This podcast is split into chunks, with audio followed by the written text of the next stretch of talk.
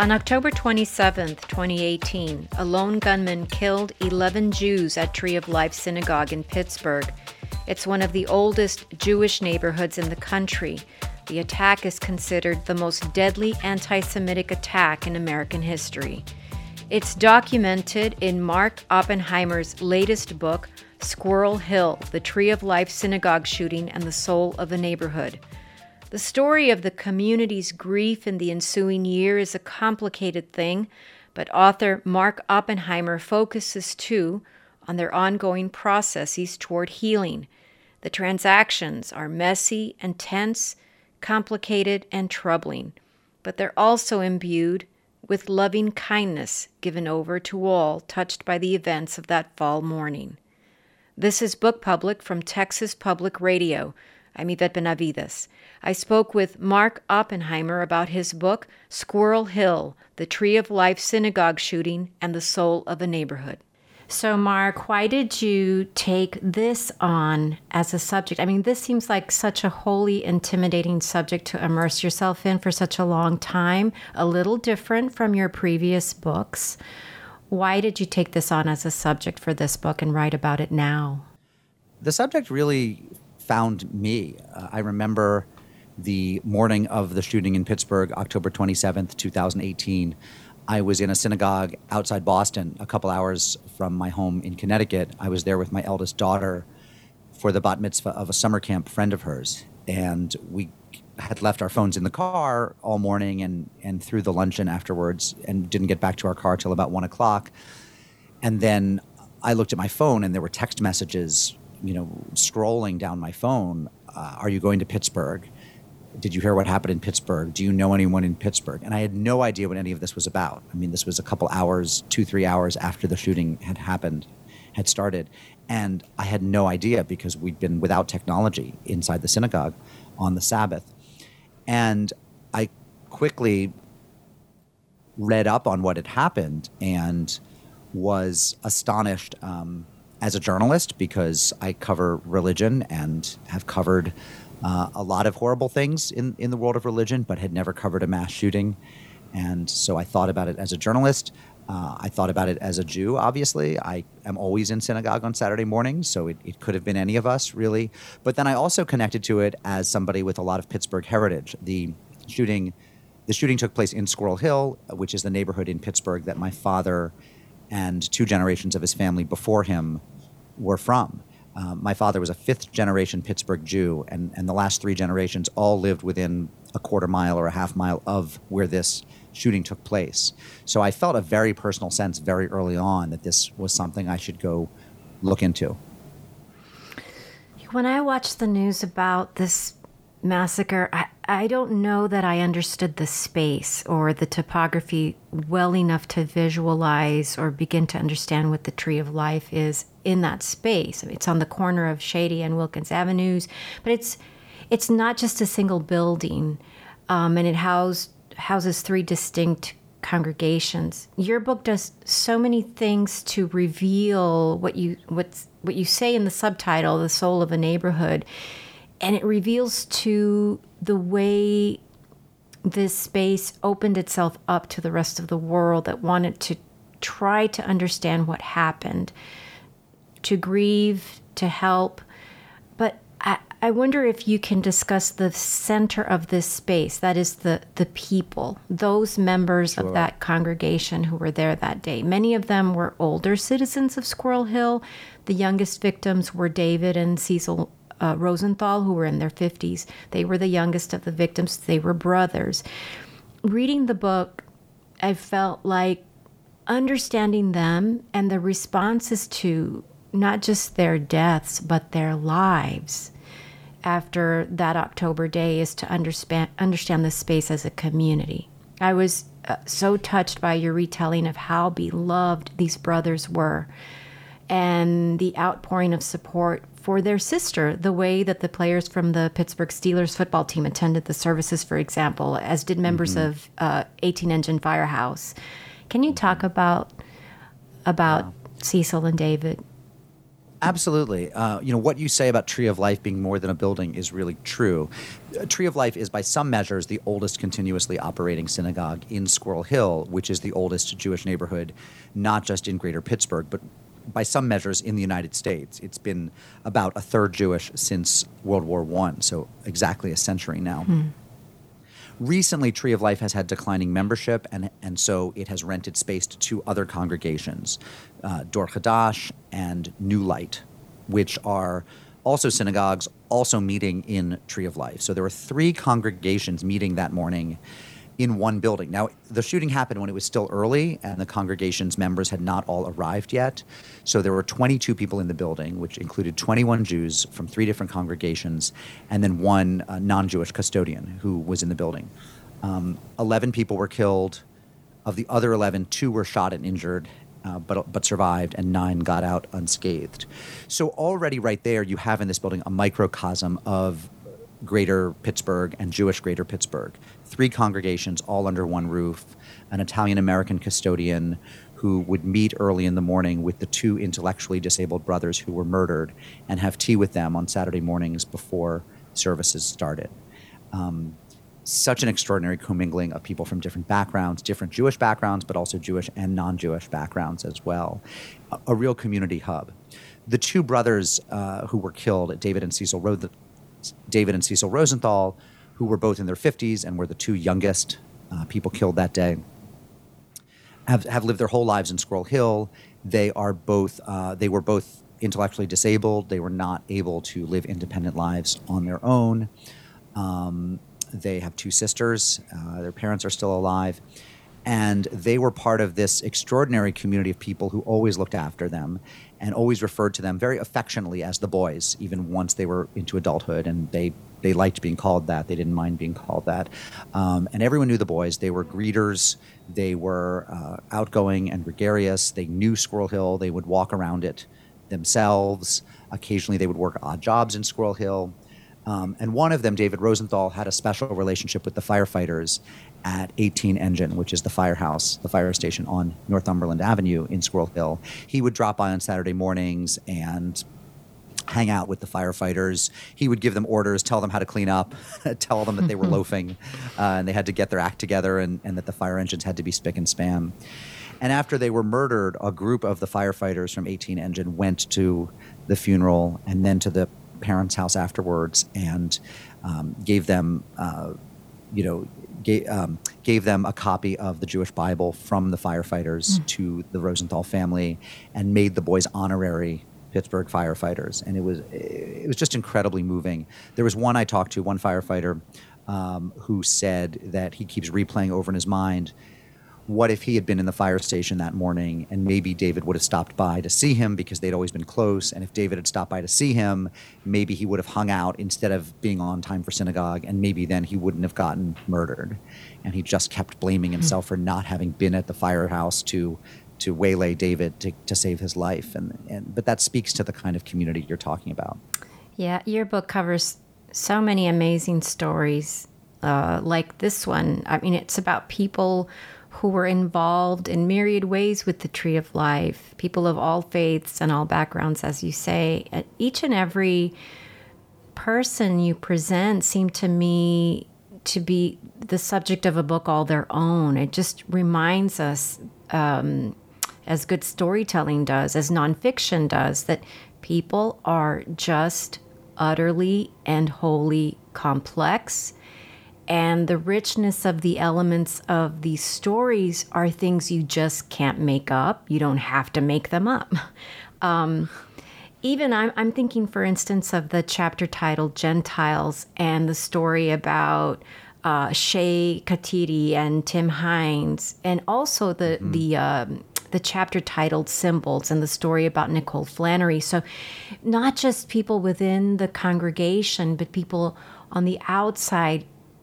Every single story, every single person you bring up has this incredible story. Nicole Flannery is the artist who painted the windows at the Starbucks nearby. Right. Um, I would just get so caught up in the individual stories, even if they were obviously not the main focus of the book or not the main focus of uh, the people who who worshipped at the synagogues right? It's, it's just incredible to me this these stories all in one place. Right. I, you know this was obviously a specifically jewish tragedy. There's no way around it. And yet uh, it was also a Squirrel Hill and Pittsburgh tragedy, and Squirrel Hill is a place where there are very affectionate ties between and among ethnic groups, and people really do look out for each other. And uh, the aftermath, as it played out, would have been unthinkable without the Gentile allies who stepped forward and helped. So you mentioned Shay Khatiri, who is an Iranian American expatriate, now a graduate student, uh, always wanted to come to America, always um, you know, having grown up under the oppressive regime in Iran, always uh, idolized America, and had had so many relationships with Jews in the United States, in places where he had studied, where he had attended academic programs, that it was just unthinkable to him that anyone would want to hurt Jews this way. He was up on GoFundMe mm-hmm. hours after the shooting. I mean, that that same day, early afternoon, with a GoFundMe page that ended up raising over a million dollars for uh, the victims at Tree of Life and for those congregations. It was certainly the largest solo fundraising effort that was done in the aftermath. And again, this is someone who's not Jewish, this is someone who's not a Pittsburgher, but he just felt like he had to do something. And then in Pittsburgh, the way that you would know that there's been a tragedy today is because you would still see in the in the shop windows this beautiful logo, which is inspired by the Pittsburgh Steelers logo, but replaces the yellow element in the Steelers logo, in the football logo, with a yellow Star of David, uh, a Jewish star. And that mashup was done by this, again, non Jewish, German American, Lutheran American graphic designer named Tim Hindes. And that's in all the shop windows. And then if you walked by the main Starbucks, the probably the busiest coffee shop in Squirrel Hill, um, you on Forbes, on Forbes Avenue, you would see the uh, the window art that includes Hebrew lettering, uh, spelling out the words for hope and love and kindness, done by Nicole Flannery, who is this lapsed Catholic artist in the area. So it's it's absolutely unthinkable what the aftermath would look like without the compassionate outpouring from so many Gentile allies in Pittsburgh, and and that that is it continues to be very visible in the Squirrel Hill streetscape.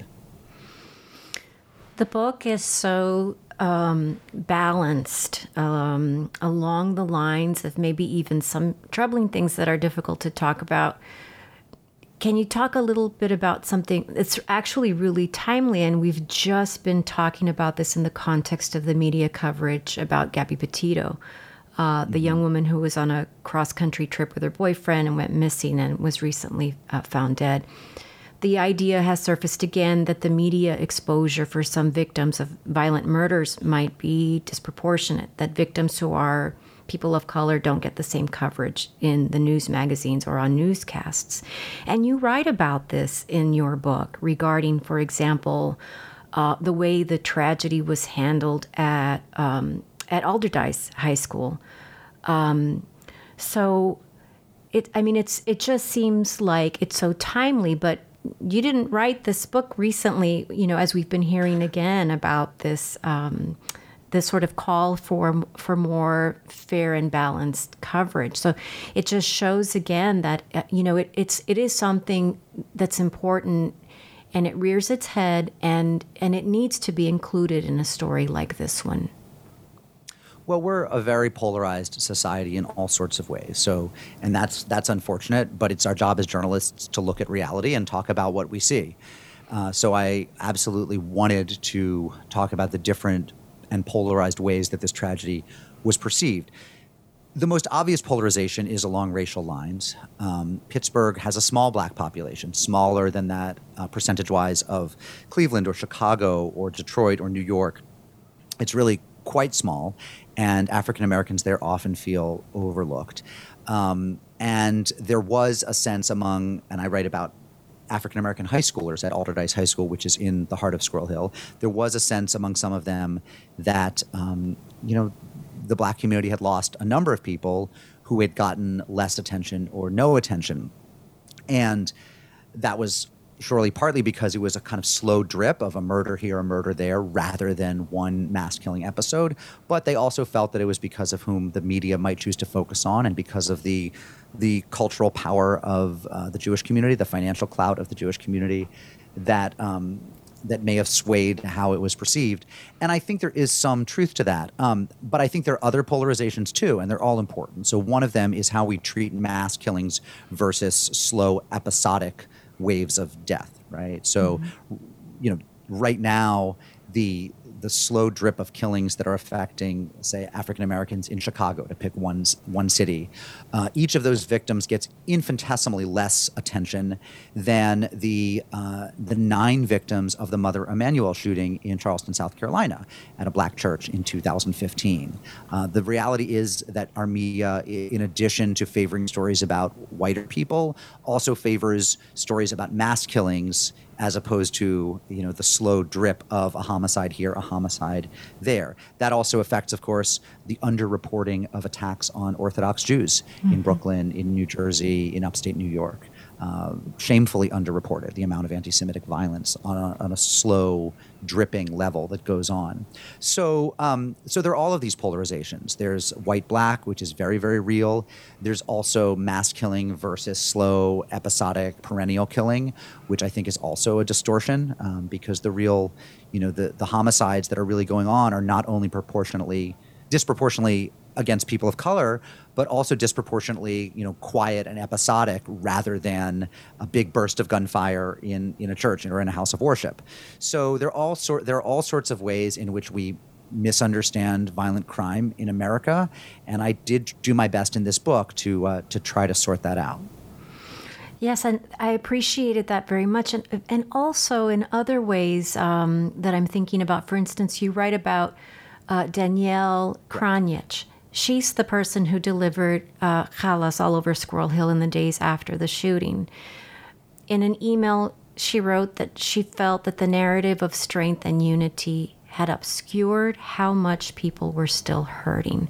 I mean, that was a tough thing to read um, near the end of the book, right? And she, but it's very honest. She said that she does um, deny the truth of the positive messages about community and resiliency, and they obfuscate the deep pain that so many still live with. And she said that white supremacy, Jew hatred, and gun violence remain real and insurmountable threats. So, you know, even the stronger than hate slogan that seems so ubiquitous throughout Pittsburgh, it, it was a sentiment that she after a while, you know, she couldn't stand to hear it anymore.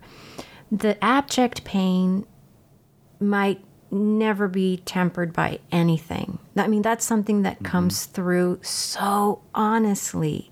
Not a celebrity right. visit, you know, or, uh, you know, large crowds and candles. So, um, reading about these really complicated responses is something that balances this book for me too. I mean, many stories like this. I hadn't even thought about that the ways that a community is grieving and then is besieged by the what, what you call the trauma tourists, the busloads of students, the medical clown. Um, was that something that you had anticipated encountering? No, I had no idea what I was going to encounter, and I was uh, surprised at how often the best intentions do go awry. Uh, I talked to Nina Butler, who was one of the local uh, prominent Jews, who was trying to coordinate all the people who wanted to visit. And of course, she knew people who had been killed. This was an attack on her community. She's Orthodox, and the, the Jews who were killed were not Orthodox Jews. But nevertheless, these were lifelong Squirrel Hill people. She knew some of them she, this felt personal to her, and she was spending hours and hours on this Google spreadsheet, sifting through um, requests from people who wanted to come to town, wanted to bring busloads of students to uh, to visit Tree of Life, wanted to bring out of town guests to go to the funerals, and she's there trying to figure out: can we lodge them? Can we find kosher food for them? Can we help direct them to other people who will house them? And ultimately, what she said to a lot of them was, please stay away. This is a community that needs to grieve. We have to marshal our own resources, at least for the next couple weeks. We're not here to be a museum of trauma for you. So, trauma is very complicated. Um, it's complicated because there are people who feel it long after everyone else has moved on. There are people who feel it even in the uh, in the face of all this sloganeering that says we're stronger than hate and we will survive, and there are people who don't feel stronger and don't feel that they will survive. It's also complicated because there are people who are expected to feel traumatized who don't. And I talked to one man in his 90s who was inside the building and saw the shooter and was not himself shot, got out fine. And he said, Look, this is not the worst thing that's ever happened to me. This was a man who had lived a long life. He had fought in World War II. He had lost a son to AIDS in the early days of the AIDS epidemic. He'd been through a lot. And being inside the building and getting out alive, as stressful as it probably was, did not strike him as one of the most traumatic things that had happened to him, even though people expected that it would. So there are all of these expectations that some will be traumatized, but they're not, that some people will have moved on, but they haven't, and that some people want to see a therapy dog or a medical clown or a yoga practitioner or a Reiki healer when in fact they want nothing of the kind. So sorting out the, the mismatch between intentions and what people actually need is one of the great projects of a community that has just suffered a mass killing. And I tried to talk about that in the book. Oh, and it just comes through. I mean, it's not, you know, it's the expectation shouldn't be that we're all going to look at the memorial art and and automatically feel better. I mean, certainly it does that on some level, but it, it's just a, a much more complicated story. And that whole panoply of different characters, different attitudes, different responses it's uh, it's almost instructive. I mean, eh, God forbid any one of us would would ever experience anything like that, but it's almost instructive about how complicated people are and and all of the different ways we we can try to understand each other is is even mm-hmm. I think through our you know these sorts of, of responses to uh, very difficult situations the the structure of your book interests me a lot too. Um, it's not just sort of a series of like these one-off profiles and episodes. We meet, for instance, um, I'll just name one person, Tammy Hepps, early on, but we've not seen the last of her. I mean, the way the stories continue to intersect and the way a later chapter harkens back to an earlier one, I mean, it's it's so impressive to me. You write in a sort of, a, of an afterword in your book about your reporting process too in a chapter titled notes on the reporting and it's nothing mm-hmm. short of uh, stunning uh, thus the level of careful and meticulous attention um, to these to so many details so many people so many stories so much history so many facts and you write that between November 2018 and March 2020, you traveled to Pittsburgh 32 times. You interviewed 250 people. 175 of those were prearranged interviews, and the rest were just sort of these casual conversations that emerged. It seems like Mark, such a punishing pace, but a necessary momentum. I, I, mean, I was looking at this and thinking, how is this book out? Doesn't he need more time? Right. Did it all just come to uh, a weird grinding halt with the pandemic shutdown in, in March? Well, that's interesting. Interesting you asked that. Um, I was buying my plane tickets to Pittsburgh. I was traveling there about once a week, again, for 18 months, with obviously a bunch of weeks off. So it ended up being 32 trips from my home in Connecticut to Pittsburgh and I was buying my tickets well in advance because you get cheaper rates. Delta had good rates if you bought, you know, a month in advance, two months in advance. So I had bought a series of tickets that brought me up to a final ticket in mid March of, of of 2020. Hmm. Right, that's mm. when pan- the pandemic started. Mm-hmm. 2020. Mm-hmm. Yes, I totally lost track.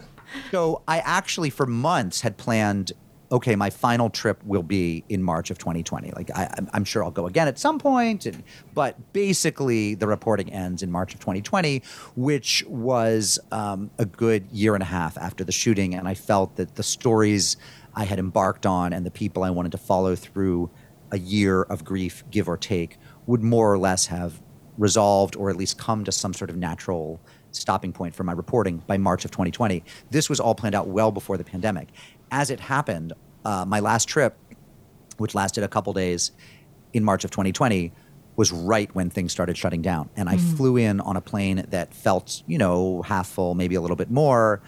And then two days later, when I flew home out of Pittsburgh, the plane was almost empty and everybody was masked. And it was clear that my reporting was done. But that had been the plan anyway to do 12 to 18 months as much as I could. And it was, sure, you know, it, it was a lot. Um, I still can't believe I did it. I was getting up at three or four in the morning uh, to go to the airport either in New York or Boston. I'm, i was about two hours from LaGuardia and two hours from Logan. Mm-hmm. So there was no easy way, and there are no direct flights from Hartford.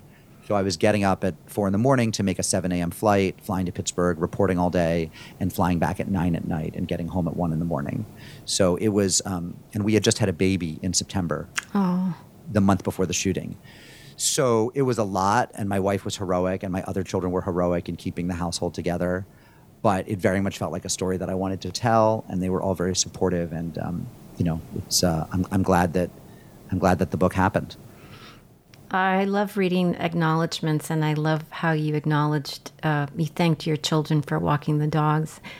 I, I just thought that's so perfect. You just sort of the, you know, the mundane quotidian things that have to get done. Somebody has to do them uh, back at home. It was a, a, such a lovely um, acknowledgement of your family. Oh, thank you. I, I too love acknowledgments, and they're obviously a great pleasure to write because you, you wait till the very, very end. So it means you're done yeah. with the book when you finally can type acknowledgments across uh, a new page.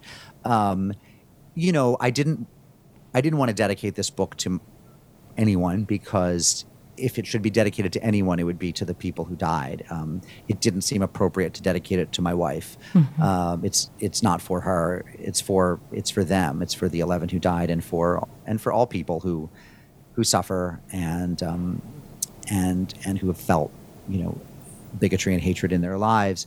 I did think about my kids a lot though because um, the there is a line in the conservative prayer book that we pray every Saturday um, that comes from Torah, that comes from the, the, Hebrew Bible, the Old Testament, in which God promises that, you know, in a time to come, God will rid the land of vicious beasts so that people can lie down and, and not be scared.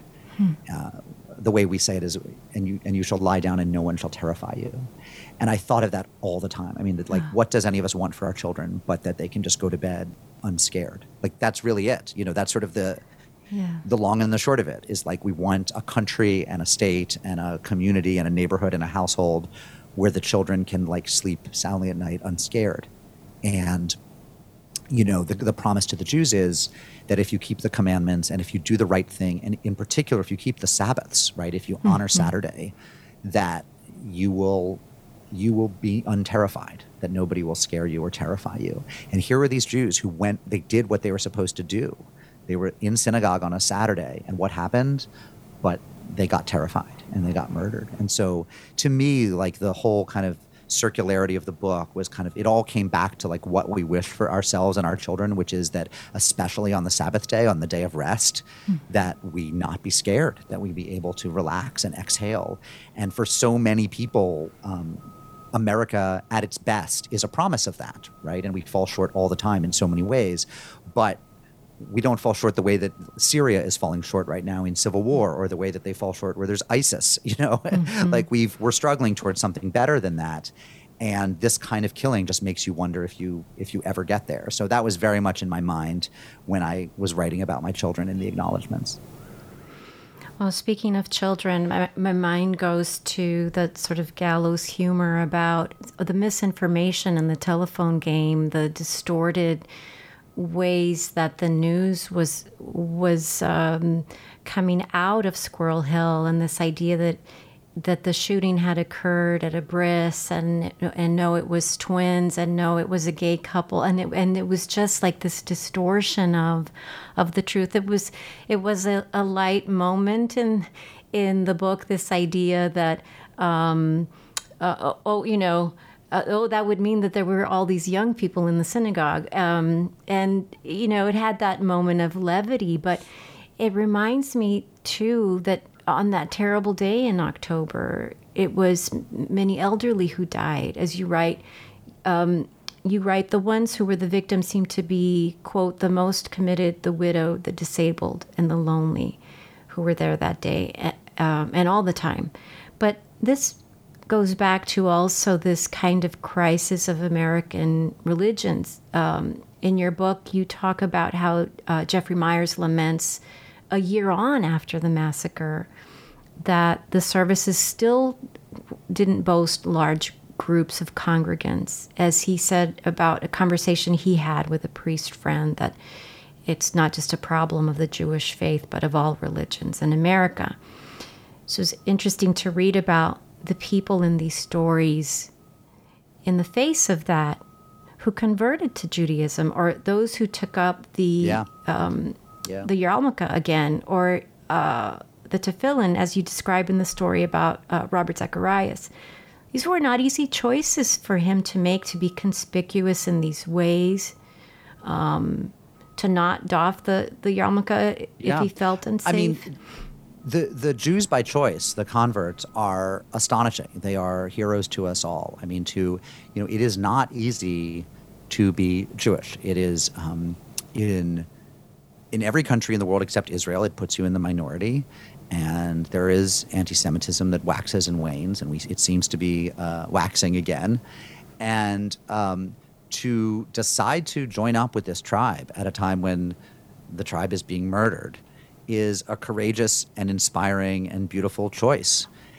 And there is this irony that often the Jews by choice, the converts, end up more visible, more impassioned, more knowledgeable than many people for whom Judaism is their birthright. And um, you know, I definitely wanted to include that in my story. I wanted to include Jews, you know, who who returned to uh, to synagogue after the shooting. So I talk about Eric Lidji, the archivist, hmm. whose commitment to going to synagogue and, and to daily worship in some cases was amped up after the shooting. He had fallen away from it. I did want to talk about Robert Zacharias, who um, you know started wearing yarmulke after a lifetime as a fairly secular or reform Jew, you know, bouncing between various levels of less observant Judaism, and then um, yeah, and then Lynn Hyde, who who had thought about Judaism, was married to a Jewish man, but knew after the shooting that these were her people, and she wanted to be fully among them. So, uh, to me, these stories, these human interest stories, which may, in some cases, were not directly tied to the shooting. These were people, in the case of Lynn and Robert, who did not know any of the, the, mm-hmm. the murdered, but whose lives were changed because there is this outward ripple effect when something terrible like that happens. And some of the effect is quite beautiful. I considered the word chesed mm-hmm. which is mm-hmm. used in your book several times. Mm-hmm. Uh, I marked it in the prologue, um, in chapter 8, in chapter 9 on the symbols, and in chapter 12, the visitors, and chapter 18, the mm-hmm. anniversary. And I was sort of tracing it and the ways in which, in the book of Ruth, a story about family, this idea of chesed, of steadfast loving kindness. There is an aligning of human and divine love because it is a word ascribed to God. The God shows us what the word means. But it is a word then for the living or the dead, and it is permanent. Your book seems to me a way to both illustrate and epitomize chesed for the living and the dead, for the families and the survivors, but also for the dead, for Joyce Fienberg, Richard Gottfried, Rose Mallinger, Jerry Rabinowitz, Cecil Rosenthal, David Rosenthal, Bernice Simon, Sylvan Simon, Daniel Stein, Melvin Wax, and Irv Younger. Thinking back on it now, do you feel that this was a way for you to process your own understanding and, and your sorrow. You, you spoke about your children, your fear, and, and these other emotions. This idea of, of Hesed is just uh, something I keep thinking about. Well, I think that's a beautiful midrash, a beautiful commentary on it, and I've never put it in those words, but I think that's I think that's beautifully done. And I think, you know, it, it is a word you see in Jewish liturgy that is translated as this compound word, loving kindness, because it's more than just kindness, you know, bringing, you know, helping someone across the street is kindness, and that's great.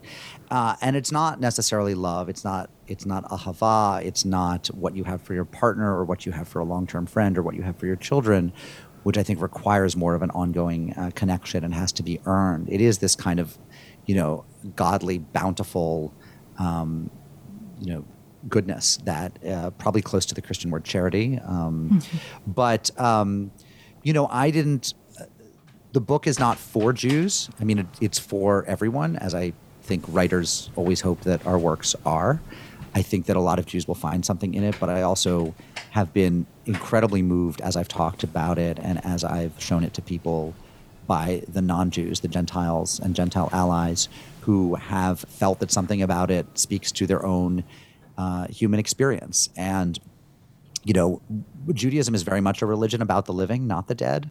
Um, we tend not to have cults around the dead. We don't, um, you know, we don't have saints' days, for example. Mm-hmm. Um, and other religions do that work very, very beautifully and have different kinds of practices around the dead. But we um, tend not to spend a lot of time talking about them. Mm-hmm. The thinking being that the way you honor them is by is by living as fruitfully uh, as you can, by living the way they would want you to live. There's a great story in the Talmud, the sixth century uh, compilation of rabbinic wisdom, that if you are standing around and there is a, a funeral procession that goes by and there's a wedding procession, which one do you follow? Mm. And the answer is you follow the wedding procession mm-hmm. because that's what we're here for. So I, I'm, I'm glad that the book provided an opportunity to show people, you know, who were touched by the tragedy, but, but also we're going to follow wedding processions, so to speak. Mark Oppenheimer, thank you so much for talking to me today. I really appreciate it. Yvette, such an honor. Thank you for having me. Mark Oppenheimer is the author of Squirrel Hill The Tree of Life Synagogue Shooting and the Soul of a Neighborhood. This has been Book Public from Texas Public Radio. Write to us at bookpublic at tpr.org. Jacob Rosati composed our theme music. Dan Katz is Texas Public Radio's news director. I'm Yvette Benavides.